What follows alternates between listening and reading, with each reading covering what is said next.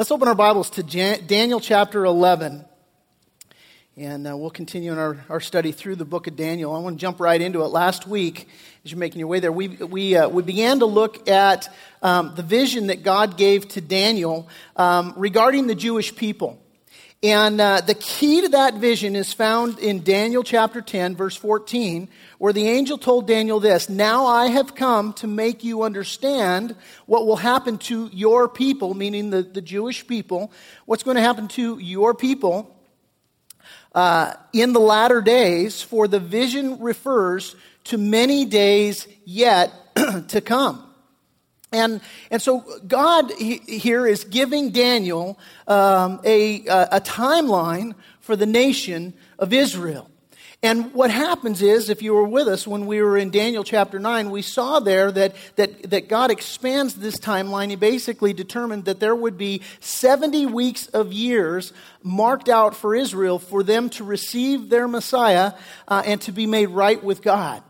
Um, and God said there that uh, 69 of these weeks would go like this. Put on the screen for you. Seven, there would be seven weeks of years, 49 years, until the command to restore and rebuild Jerusalem. And then he told Daniel that 62 after that period of time, 62 weeks of years would transpire, which is 434 years, and that would transpire until Messiah would come. And so, altogether, the prophecy was that there would be 483 years until the coming of the Messiah. Now, when you consider that the Babylonian calendar was 360 days as opposed to our 365 days, and then you multiply 360 by 483 years, which were prophesied, um, you, you come up with 173,880 days. If you were with us in Daniel chapter 9, you'll remember this, and if you missed it, I'd encourage you uh, to listen to the message. But basically, this was a prophecy given way ahead of time. Listen, 173,880 days, and, and, and amazingly accurate prophecy, and it was fulfilled to the T, exactly as the Lord had prophesied. One of the most amazing prophecies in the Bible. That what happened was the clock started ticking on March 14th, 445 BC. That was the day that Artaxerxes issued the decree to restore and rebuild Jerusalem. And, then on April 6th, 32 AD, Jesus made his triumphal entry, the, the Messiah brought to, to the nation of Israel. Um, he made his triumphal entry into Jerusalem. And so what you have there is you have 69 weeks of years, 173,880 days, uh, exactly as God said it would happen. But that leaves one week unaccounted for because the prophecy was that there would be 70 weeks of years. And so we've just accounted for 69 weeks of years. What happened to that 70th week uh, of years?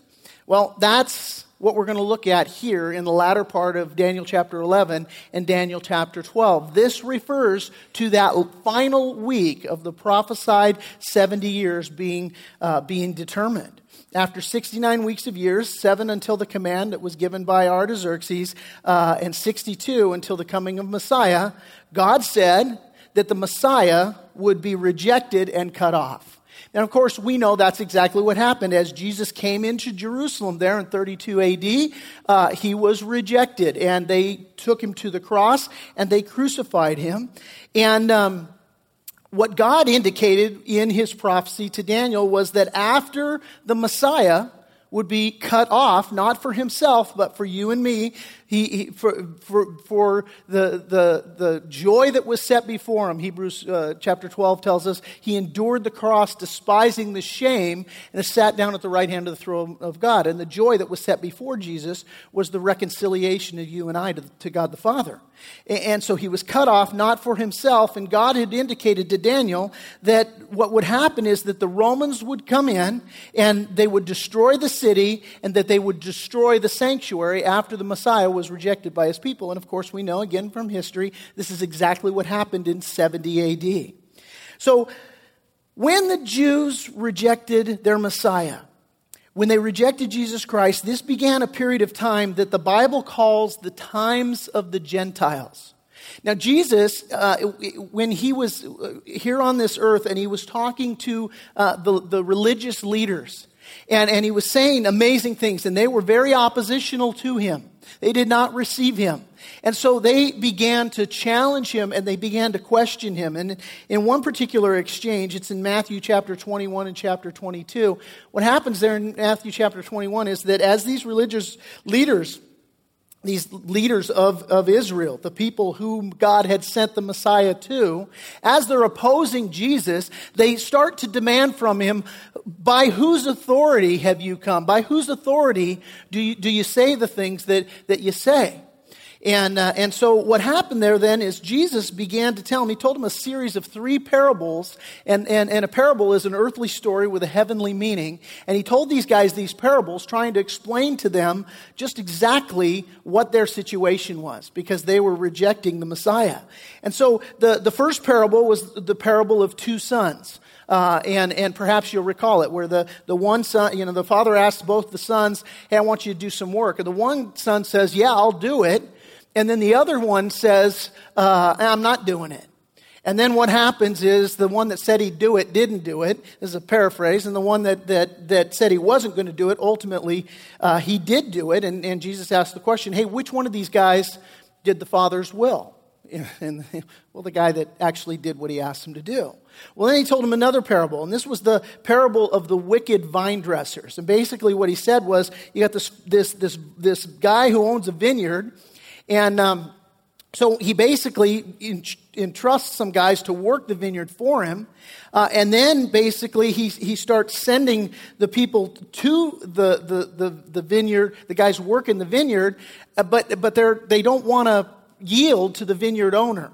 And so what they do is one by one they start killing the people that he sends to them. And ultimately, the, the vineyard owner sends his son to them, and they say, This is, this is the heir, this is the, this is the son, and they kill him. And, uh, and, and, and basically, uh, Jesus asks these religious leaders as he's telling the parable, he says, So what do you think that the, the vineyard owner is going to do to these guys? And they answered, and they basically said, Well, they're going to, he, he's going to come and he's going to take the vineyard from them and he's going to give it to someone else. And, and Jesus said, Yep, and the kingdom of God is going to be taken from you and it's going to be given to someone else. He told then a third parable, a parable of a wedding feast. And, and the parable, and he told these, these stories one right after another. He's trying to get them to get the big picture. And so the, the final parable that he tells these Jews who are rejecting him, the Messiah, is about a, a father who throws a big wedding banquet. And all the invited guests, they, they, they basically, um, they don't come. And, and so what happens is he, the, he says, Well, you know what? Fine, don't come. I'll invite other people to my party. And so he goes out and he sends, you know, his, his people out and he's like, go to the highways, go to the byways, go invite, you know, all of the, the people that, that basically don't, don't deserve to be invited, go invite them. And he fills up the wedding banquet with all of the people that he's gone out to get. Now, every single one of these parables is basically to communicate this idea God has come to his chosen people, the Jews. They have rejected him. And, and they've rejected their only hope. I preach a whole other message about what they're holding on to, but they're holding on to this notion of religion and the things that we do to earn a right standing with God and to, to keep the law and all. And, and the Lord just up there in heaven, just slapping his head. Hey, look, I gave you the law so you would realize your need for me. I gave you the law so you'd come to your senses and realize that you can't keep it, that you ain't perfect, that, that you can't get there from here. And yet you still think that you can get there from here, and you still think that you can be righteous by the things that you do and the works that you do, uh, and so on. And it's not about that. It's about my goodness. It's about my grace. It's about you coming to the end of yourself and saying, Lord, I, I, I need, I need a Savior. And the Lord's saying, Great, I got one for you.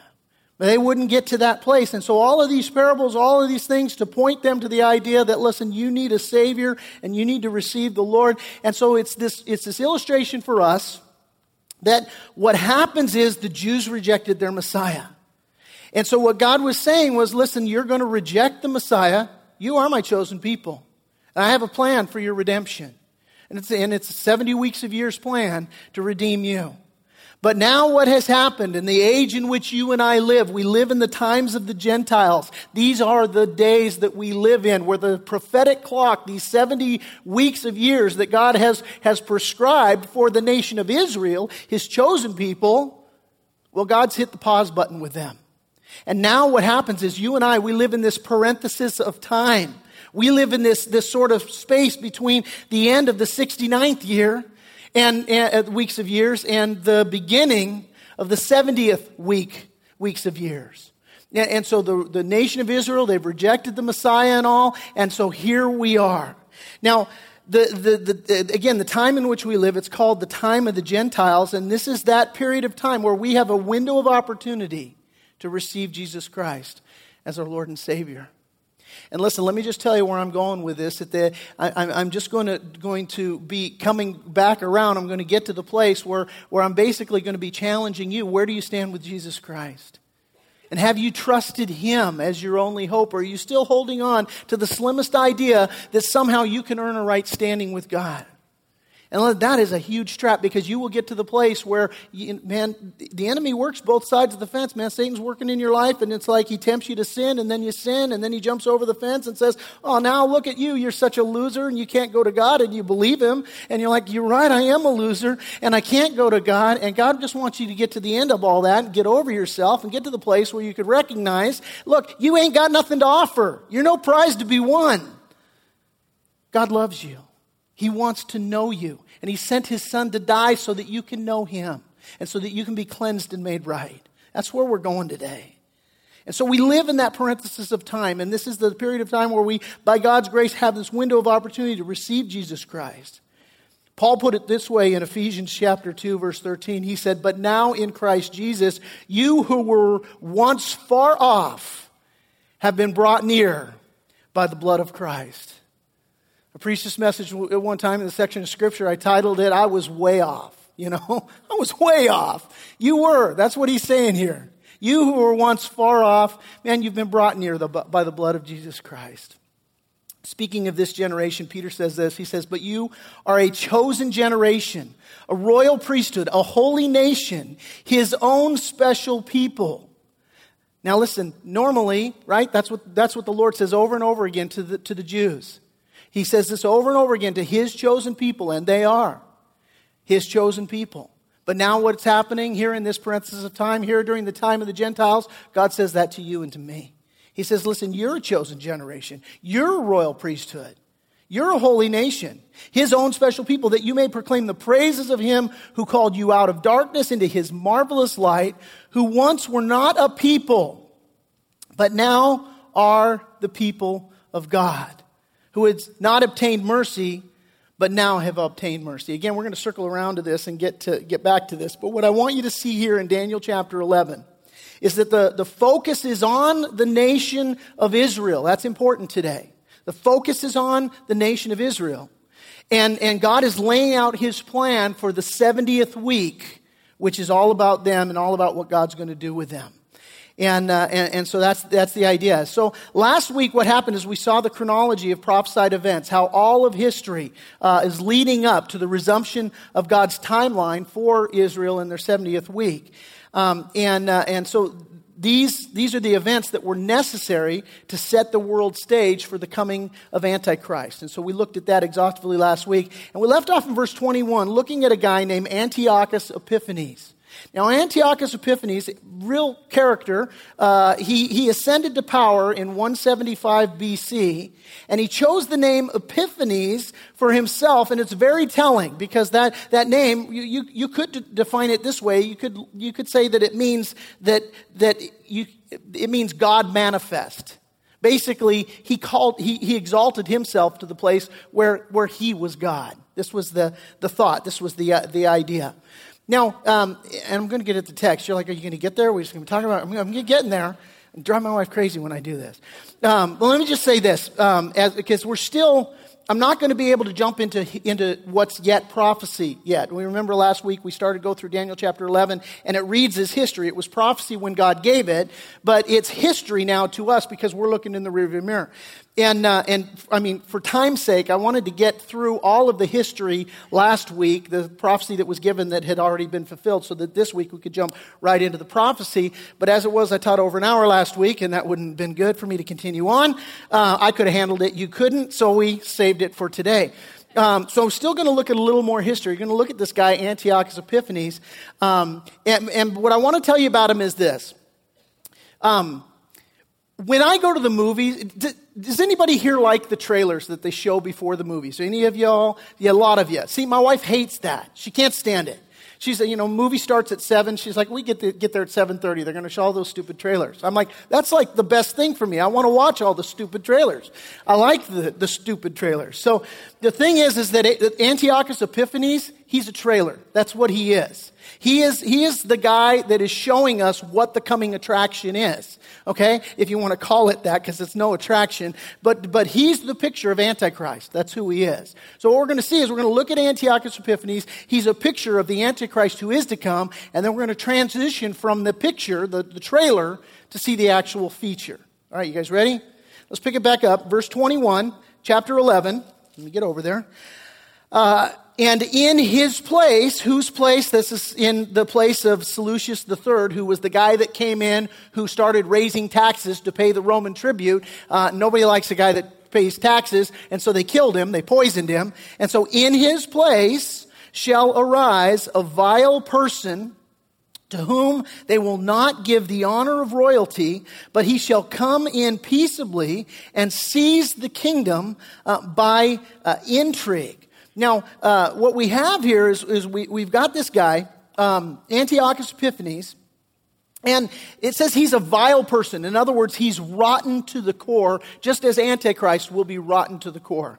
And, it says there that he obtains the kingdom through cunning and deceit. Exactly what Antichrist will do, worming his way in by cunning and deceit. And that's exactly, historically speaking, what Antiochus Epiphanes did. Again, when, when these verses when this prophecy given, he hadn't come on the scene yet, but now we look in the rearview mirror of, of, of history uh, in hindsight and we go, oh, that's the guy. And so here's what Antiochus Epiphanes did. Just thinking about you know a guy who obtains the kingdom through cunning and through deceit first of all uh, he murdered his older brother antiochus iv and then he imprisoned his brother's son so that he could gain the throne Nice guy, right? It would make for some, some, some interesting family uh, get togethers. Um, you know, he's murderous and all, and that's what he did. Now, uh, in addition to that, he flattered uh, Eumenes, who was the, the king of Pergamus, and, and Attalus, his brother, in order to get their assistance um, and, and then basically betrayed them later on. And then he flattered the Romans and he sent ambassadors to court their favor. And remember, now they were owed some back taxes because they defeated uh, this kingdom and their, real, their, their way of operating back then was when they conquered you, they gave you the check for what it cost them to conquer you in battle. Um, it has some merit, I think. Um, and so basically, they sent him the check, and so he started paying them those back taxes, wanted to get in the good graces of Rome. Uh, and he flattered the Syrians, and he gained their concurrence. Again, just like the Antichrist. He's cunning, and he, and he's, and he's works by deceitful means. And, and so this is, this is the, the, the thing that we see about who this guy is. Now, verse 22, it says, With the, the force of a flood, they shall be swept away from before him and be broken. And also, in other words, he just, he, he, he was able, empowered just to sweep right through, do away with, with his enemies in that way. And also the prince of the covenant. And verse 23, after the league is made with him, he shall act deceitfully, for he shall come up uh, and become strong with a small number of people. He shall enter peaceably, uh, even into the richest places of the province, and he shall do what his fathers have not done, nor his forefathers. He shall disperse among them the plunder, the spoil, and the riches. In other words, as he, as he conquers nations and he gets enriched, what he does is he starts sharing the wealth with all of his people, and he does it purely to manipulate them. No better way to manipulate somebody than to buy them off. And this is what he's doing. He's buying them off just to win, curry favor from these guys. And so he, he does that, and he shall devise his plans against the strongholds, but only for a time. verse 25, he shall stir up his power and his courage against the king of the south with a great army, and the king of the south shall be stirred up to battle with a very great and mighty army, but he shall not stand, for they shall devise plans uh, against him. Yes, those who eat of the, the portion of his delicacies shall uh, destroy him. His army shall be swept away, and many shall fall down slain. Both uh, these kings' hearts shall be bent on evil, and they shall uh, speak lies at the same table, but it shall not prosper, for the time will still be, uh, for the end will still be at the, um, at the appointed uh, time. And so what happens is this angel, in giving the prophecy to Daniel, he tells him that the new king of the north, this vile person that he talked about in, in verse 21, uh, you know, Antiochus Epiphanes, he will attempt a deceitful covenant with the king of the south, and this is has Antichrist written all over it. He brokers deals and then he breaks them, and this is what these guys do all the time. Uh, and um, you know, John says in in, uh, in his epistle, I think uh, First John, uh, basically talks about how the spirit of Antichrist has gone into the world. And as we look at Antiochus Epiphanes and then later get into Antichrist himself, we start seeing a lot of familiar things. You're like, oh, I saw that in a politician that I know who did that thing. Yeah, the spirit of Antichrist is already at work in the world. Um, and so, um, he, you know, they, you see guys today, they'll sit down, they'll broker a covenant, and then they don't honor the covenant. You know, they just do that to sort of get their foot in the door and get an agreement with you. And, uh, and then, you know, people are like this today in the business world. You get an agreement, uh, and then they break it looking for a better deal. And so this is nothing's new under the sun. So basically, this angel gives him this prophecy tells him, hey, here's what this guy, Antiochus Epiphanes, is going to do. Doesn't call him by name, but that's who he's talking about. And then he says, this will fail. All of his brokering and working and manipulating, this will fail. And there'll be a great battle that will not change the balance of power. Um, now, this was fulfilled historically when uh, he carried on the feud between the, the dynasties, um, but he pretended friendship and alliance to catch them off guard, which is exactly the tact that Antichrist will employ. And so, despite these massive efforts, you know, his efforts didn't stand. His army was swept away. And this defeat of Antiochus Epiphanes is important because what happens is Egypt beat him with the help of Rome. What happened was he went into battle and he was fighting against Egypt, and all of a sudden Rome decided to step in and flex their muscles, and uh, and so they they told him you better go home. It's kind of like a bully in a yard, you know, in a schoolyard, where, you know, he's picking on a guy and then some bigger guy who can whoop his butt comes up and says, You're done, go home. And, uh, and so this is what they did. And, and history tells us what actually happened was the, this, this general, steps in. He, he's the, the naval commander who stepped in to stop his advance. And he basically stepped in and he told Antiochus Epiphanes, go home uh, and, uh, and take all your toys and go home. You're done here. Stop fighting against these guys. And, and Antiochus Epiphanes' response to him was, well, let me think about it. So this general took his sword and he drew a circle around him in the, sta- in the sand where he stood. And he says, You make your decision before you step out of that circle. And Antiochus Epiphanes says, Okay, I, you know, come to think of it, I think I do want to go home, you know, and so this is what happened. Um, and uh, so what happened was now he became subject, and, and, and I guess I would say it this way, a subject of Rome, which is, again is a picture of Antichrist who is going to be a subject of Rome, the revived Roman Empire.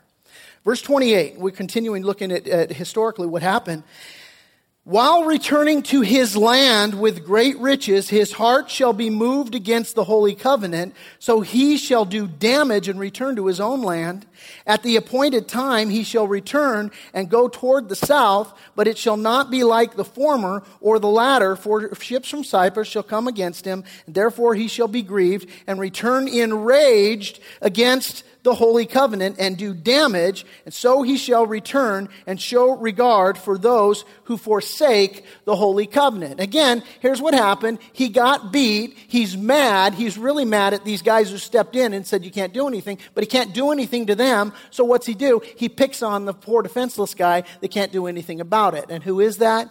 It's the nation of Israel. And so we continue in verse 21. It says, And forces shall be mustered by him, and they shall defile the sanctuary fortress, and then they shall take away the daily sacrifices, talking about the temple worship of God, Jehovah God, um, take away the daily sacrifices and place there the abomination of desolation.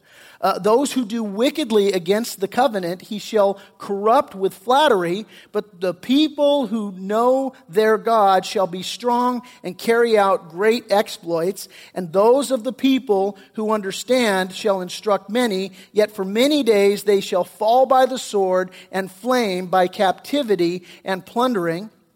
Now, when they fall, they shall be aided with a little help, but many shall join with them by intrigue.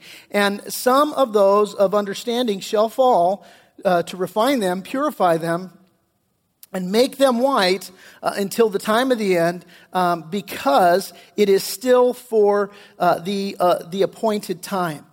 Um, interesting thing here, historically, what happens is, uh, you know, when um, he, he starts coming against the Jews and he starts interrupting their sacrifices and all. I'll talk about that more in a minute. Um, they revolted against him ultimately. I'm cutting to the chase to the end. Uh, and they were actually able to take back the temple and to cleanse it. Um, and this is where, uh, the, where Hanukkah comes from because when they took the, the temple back, um, they wanted the, the, the, candle is the menorah is supposed to burn.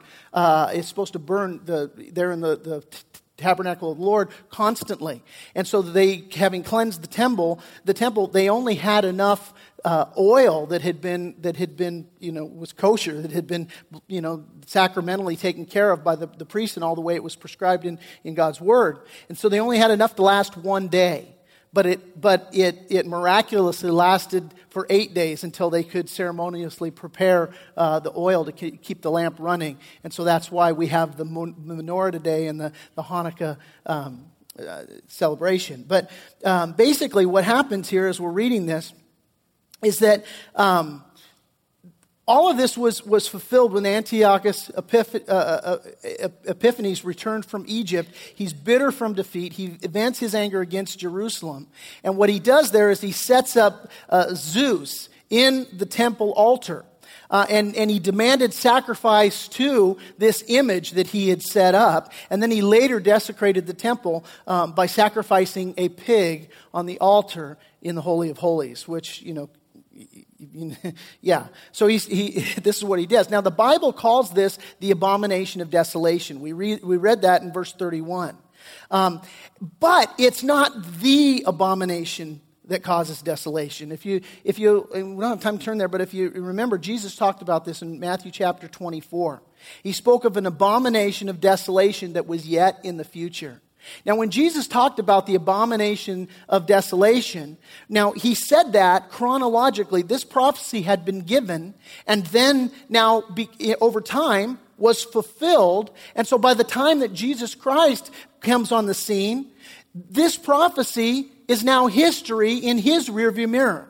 And yet, Jesus talked about it as being something that is yet in the future. And the significance of that is just to underline, underscore the fact that Antiochus Epiphanes serves as the trailer for the coming event. And Jesus speaking, when he talks about the, the abomination that causes desolation, he's not talking about Antiochus Epiphanes. That's already happened.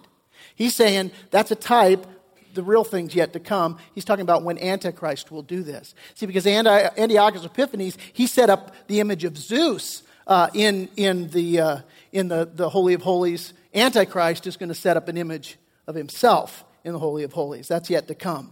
So, um, verse 36 is key here because what happens is verse 36 denotes a change. Up until verse 35, what you have was all prophecy at the time that Daniel received it, but all of that has yet, has now been fulfilled. As you and I sit here and we read this, up to verse 35, all of those have been fulfilled. So we read that as history. Verse 36 and following is future. It hasn't been fulfilled yet. And we, we just know that by looking at history. And so what happens now is in the midst of this, he switches, still talking, you know, it's all prophecy when he gives it. But now, for us, as we read it, we need to look at it. It's no longer historical. This is out in the future. This is Antichrist yet to come. Verse 36 Then the king shall do uh, according to his own will He shall exalt and magnify himself above every God, shall speak blasphemies against the God of gods, and shall prosper till the wrath has been accomplished. For what has been determined shall be done. He shall regard neither the God of his fathers, nor uh, the desire of women, nor regard any God, for he shall exalt himself above uh, them all. But in their place he shall honor a God of fortresses, and a God which his fathers did not know, he shall honor with gold and silver, with precious stones and pleasant things. Verse 39 Thus he shall act against the strongest fortresses with a foreign God, which he shall acknowledge and advance its glory, and he shall cause them to rule over many and divide the land for gain. This is as far as we're going to get in the text today. Let me expand on this. What you see here is a picture of Antichrist. And we know that it's a picture of Antichrist for several reasons. First of all, the descriptions that are given in the verses that I just read, if you, if you take those and you cross reference them with 1st and 2nd Thessalonians and the book of Revelation, what happens is you see that these verse, verses really distinctly match the descriptions of Antichrist given in those sections uh, of Scripture. For example, in verse 36, when it says that he shall exalt and magnify himself above every god. Well, this matches Paul's description of Antichrist in 2 Thessalonians uh, chapter 2 verses 3 and 4 perfectly. Let me put on the screen for you. Here's what Paul said, speaking of Antichrist, "Let no one deceive you by any means." For that day will not come unless the falling away comes first and the man of sin is revealed the son of perdition, who opposes and exalts himself above all that is called God or that is worshiped, so that he sits as God in the temple of God, showing himself that he is God. So what's, what's, what's this talking about is the fact that Antichrist will be possessed by the devil himself. You know, you, you, you talk about having a bad day or somebody who, who's acting, you know, in an evil way. Think about being possessed by the devil himself. Now we read this in, in Isaiah chapter 14. Here's how the devil ticks. Here's how, what his mindset is. It, it, here's the observation. How you are fallen from heaven. This is, this is God describing um, Satan when he got kicked out of heaven for, for his rebellion. How you are fallen from heaven, O day star, son of dawn, you are uh, cut down to the ground, you who laid the nations low. You said in your heart, this is, this is, this is what's in the heart of Satan. This is what it's in his mind. This is how he ticks. You said in your heart, I will ascend to heaven above the stars of God. I will set my throne on, the, on high. I will sit on the Mount of Assembly in the far reaches of the north. I will ascend above the heights of the clouds. I will make myself like the Most High. In other words, I want to be God. Again, the spirit of Antichrist is alive and well in the earth today, isn't it? Because you've met people that want to be God. It's like, uh, you know, their whole life is look, just let me be God and everything will be fine. And anything that infringes upon them being God, then, you know, now there's war, now there's, there's conflict. And so this is, this is what we see here is that this guy, in verse 36, he, he's going to magnify, magnify himself above every God. Now, another characteristic we read here in verse 36 is that he will speak blasphemies against the God of gods. Again, another description of Antichrist from the book of Revelation, this time Revelation 13, verses 5 and 6 says this, and he, Antichrist, was given a mouth speaking great things and blasphemies, and he was given authority to continue for 42 months. Then he opened his mouth in blasphemy against God to blaspheme his name, his tabernacle, and those who dwell in heaven. So this is a description of Antichrist. Again, spirit of Antichrist alive and well in this world. Read any news article and go to the comments section if they, if they have them and you watch in how, how many comments until the, the conversation turns to blaspheming God. You take it to the bank. Almost any subject will turn political and it'll turn religious. Within, I mean, they could be talking about, you know, I don't know what, some star and she does whatever, and within a few comments, it turns political, and then it turns religious, and then it turns antichrist and blaspheming God. I mean, just you, you read it over and over again. And it's not healthy for me. I read this, I'm yelling at my computer and all. And anyway, Um, we see also in verse 36 another description of who Antichrist is going to be, just to, to be able to go, oh, I recognize that guy. It says that he'll prosper only so long as it fits God's purposes. It says, and he shall prosper till the wrath has been accomplished, for what has been determined shall be done. So, you know, you can look at this one or two ways. One, you ain't taking him down until the, the, the, time is right. I mean, God, he's there. He's God's agent to do what God wants done uh, in a sense that, you know, it, God's allowing all, all the events to work together to accomplish his ultimate purposes. Um, you can look at it that way. The other way you can look at it is that, look, even Antichrist is going to have his day. Uh, and he's, he fits into God's plan. We, we continue as we read through it in verse 37. Another characteristic we see is that he shall regard neither the God of his fathers nor the desire of women. This is a really curious statement there that, that is made. He'll regard neither the God of his father nor the desire of women. Now, what you have there is you have two Hebrew idioms that are used. I'll explain it this way. Um, the first phrase, the God of his fathers, this was a common phrase that's used throughout the Old Testament to speak of uh, in reference to uh, those that worship uh, the God of Abraham, Isaac, and Jacob. This is a Hebrew idiom. And so the significance there is saying, look, he is not going to worship Jehovah God. He is not going to worship God Almighty. That, that is not who he's going to be. So he will regard neither the God of his fathers. Now, here's, here's the second Hebrew idiom, nor the desire of women. Now, some think that what this means is that Antichrist will be homosexual. Now, he may or may not, but that's, that's, in my opinion, and the opinions of many commentators, that's not what this phrase means. See, because if, if, you, if you look in, in Haggai chapter 2, it tells us there that the Messiah is called the desire of nations. And culturally, what happened, it was the desire of every Jewish girl to be privileged to bear the Messiah. This is why so many girls would, would name their children Yeshua, the, the meaning of Yeshua is that um, God, uh, Yahweh is salvation. That's what the name means. And so what would happen is they would name their children this in the hope that God would use him for the salvation of Israel. And so the desire of women was they wanted to bear the, the, the, Messiah, the child of God that was prophesied to come. That was their hope. And so what he's saying about Antichrist is, is look, First of all, he's, he is not going to, to, to worship the God of Abraham, Isaac, and Jacob. Secondly, um, he, he's, he's, he's not going to regard the desire of women. He's not hoping for the Messiah to come. Um, Antichrist will have no regard for the Lord whatsoever. Why? Well, if you look at the, the last part of, of verse 37, it tells us why.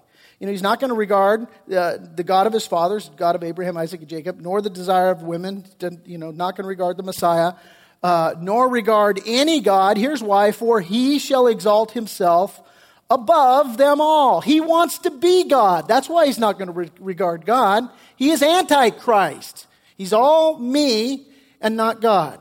Again, spirit of Antichrist alive and well uh, in, in the world. Now, verse 38 But in their place, we read, He shall honor a God of fortresses and a God which his fathers did not know. He shall honor with gold and silver and precious stones uh, and pleasant things. Um, thus he shall act against the, the strongest fortresses with a foreign God, which he shall acknowledge and advance in its glory, and he shall cause them to rule over many and divide the land uh, for gain. What's he going to honor? Listen, Antichrist is going to honor military might. That's what this means. And with the cost of, of modern warfare, I mean, think about this. The F 35 stealth fighter, which is like the fifth generation stealth fighter, each plane costs over $200 million. You, you know the B 2 bomber, which is, which is now, you know, very old? Each one, almost a billion dollars. One plane. So it's, it's, it's no wonder that he's going to rule with gold and silver and precious stones and pleasant things because it takes a lot of money to run an army. And, and it's interesting because you think about this. I, I went to a conference uh, uh, some time ago. I was in Costa Mesa, and there was a, an economist there. His name was Jim Rickards. And, and I follow him, and, and he's, he's brilliant. And, and you listen to him, and then you got to play it back over and over again and kind of just mull over what he says because he just throws away these, these things that he says off, off the cuff and, and they're brilliant. You think about it. So I was listening to him, and he was talking just about the, the, the, the plight of America because of how much money we're spending and just the math of what kind of trouble we're in. And he said, you know, a lot of times you, you take it to its logical conclusion, and, and the logical conclusion is you look at it and you think, well, there's some sort of a, realignment some down, somewhere down, down the line, you know, and it's, it's bankruptcy basically. And so what happens when all our creditors comes knocking? And he says, well, a lot of people, they basically say, we're the most powerful nation in the world. And we got, we got all these forces. We got the, the most powerful military in the world. And he says, yeah, and do you know how much money it takes to keep your military going? He basically said, you think you get, you know, you got the strong military. When you're out of money, you're out of military. It just it stops working because you don't have the money to make it work. I mean, a, a, an aircraft carrier is over a million dollars a day just to operate the thing, you know. And so he just made this case financially for when you when you are broke, you lose all your power. You know, it's the golden rule. He who has the gold makes the rules. And, and so that's, that's the deal. And so this is exactly what Antichrist is going to do. Um, he, he divides the land for gain. He rules with gold, silver, precious stones, and pleasant things, buys everybody off, and he's the one that brings peace to the Middle East. And so what happens is, because he's going to be able to accomplish this, the world falls at his feet and says, you know, what, what do you want to be called? We'll call you that. What do you, what kind, what can we give you? Because, because you're the magic man, you're doing all this stuff, you're large and in charge.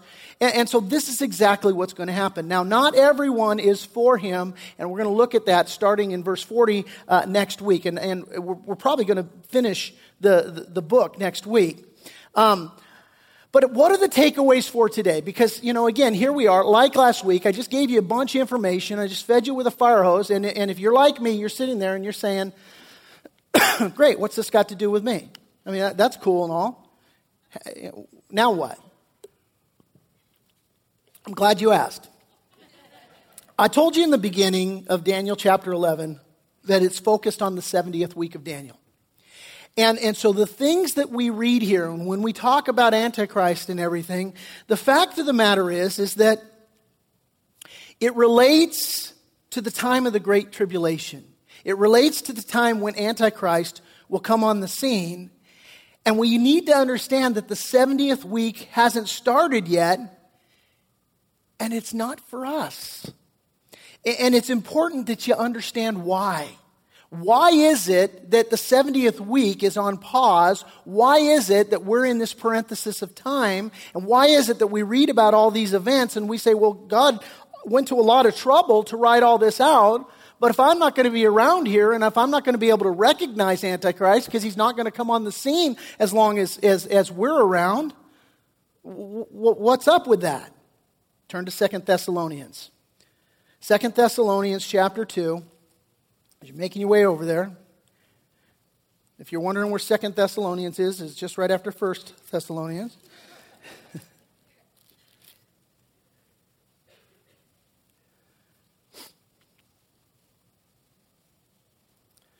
Second Thessalonians chapter 2, Paul's talking, verse 1, he says, Now, brethren, concerning the coming of our Lord Jesus Christ and our gathering together to him, um, we ask you not to be soon taken in mind or troubled, either by spirit or by word or by letter, as if from us, as though the day of Christ had come. In other words, Paul's writing to these guys because the word had gotten out and they thought, well, wait a minute, Jesus came and we missed it.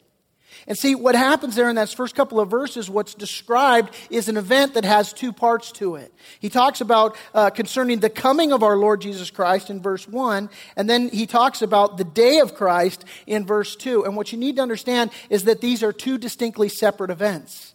He, he, what he's talking about is when, when Jesus comes for his church versus when Jesus comes to, to take dominion of the earth. Two completely different things. And what had happened was the Thessalonians had gotten confused on this, and somebody had given them bad information, and they basically said, hey, guess what? You missed it. Jesus came, everybody out of the pool, and you, you got left behind, man. And they they were freaking out about it. And so Paul's saying, look, don't freak about it. And in verse 3, he says, Let no one deceive you by any means, for that day, what day is that?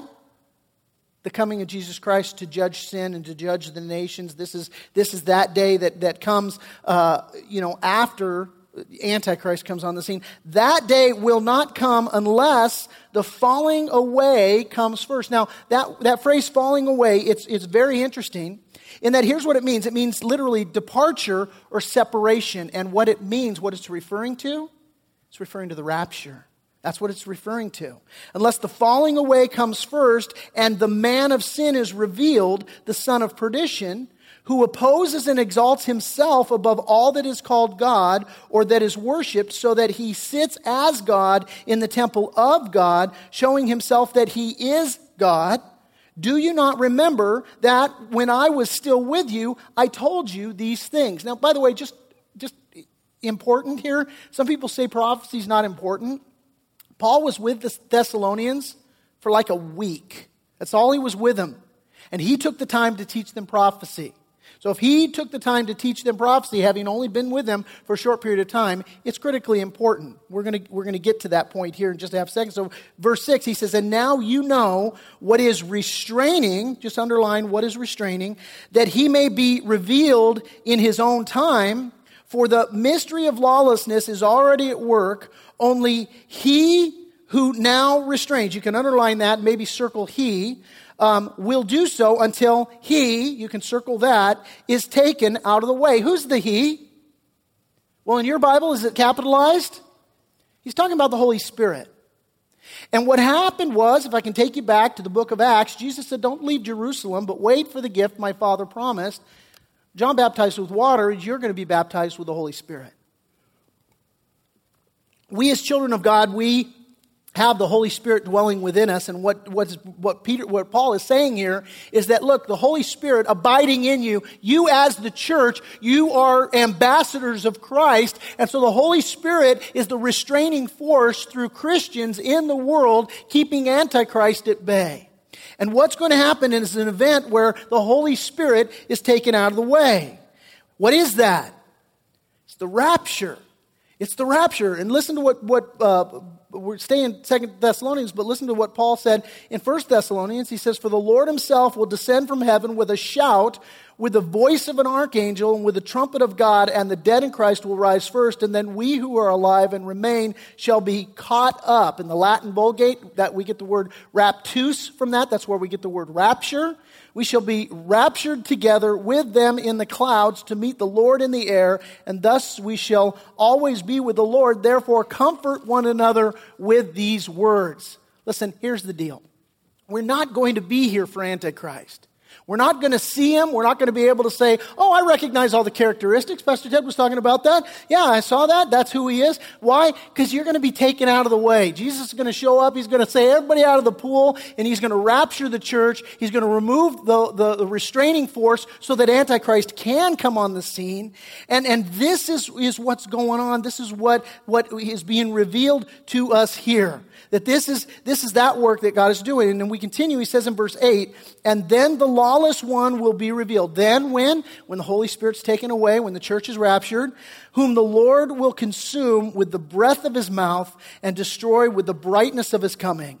The coming of the lawless one is according to the working of Satan with all power, signs, and lying wonders, and with all unrighteous deception among those who perish, because, listen, because they did not receive the love of the truth that they might be saved. Listen, church, I want to end on that note, and I end this way. We read these prophecies. What do we do with all this stuff? We read the prophecies, we understand that God is who He says He is. He's the only one that calls balls and strikes before all the baseball players show up at the, the stadium. He says, this is how it's going to go, and this, this, this guy's going to do this, and this guy's going to do that, and this guy's going to do that, and this is going to happen according to this time frame. And we see that which has been fulfilled, and we go, holy smokes, he's, he's batting a thousand. And then we come to these sections of scripture where we read and we go, well, that hasn't happened yet. Well, what can I conclude? If all this, the other stuff has been fulfilled to the T, it's only a matter of time before this stuff gets fulfilled. And the significance of that is that a day is coming. And the Jews, because they rejected their Messiah, they will have to go through that day. They will go through that great tribulation because the only thing that can save you from the tribulation is God calling you out and rapturing the church. The only ones that get called out and get raptured are those that have received the Messiah and surrendered to the Messiah. And so you have before you today a choice. You have a choice of saying, Have I surrendered my life to the Lord Jesus Christ? So that when these other prophecies are fulfilled, and you take it to the bank, they will be, that I will be hidden in Christ and that, I, that, I won't, that I'll miss it all. And I won't be around. Or will you reject the Messiah as the Jews did, in which case these prophecies are for you? These prophecies are, hey, this is what's in your future. See, listen, the choice is ours. The second thing for us today, if you're a believer and you're here, comfort one another with these words. That's the word to you. Be comforted. Listen, we see the spirit of Antichrist at work in the world, and we see things getting bad. We can be comforted knowing, hey, at any moment, the Lord's going to show up. Nothing needs to happen, no prophecy needs to be filled, fulfilled. Jesus Christ could come back before we finish the service today. What if he does? Are you ready?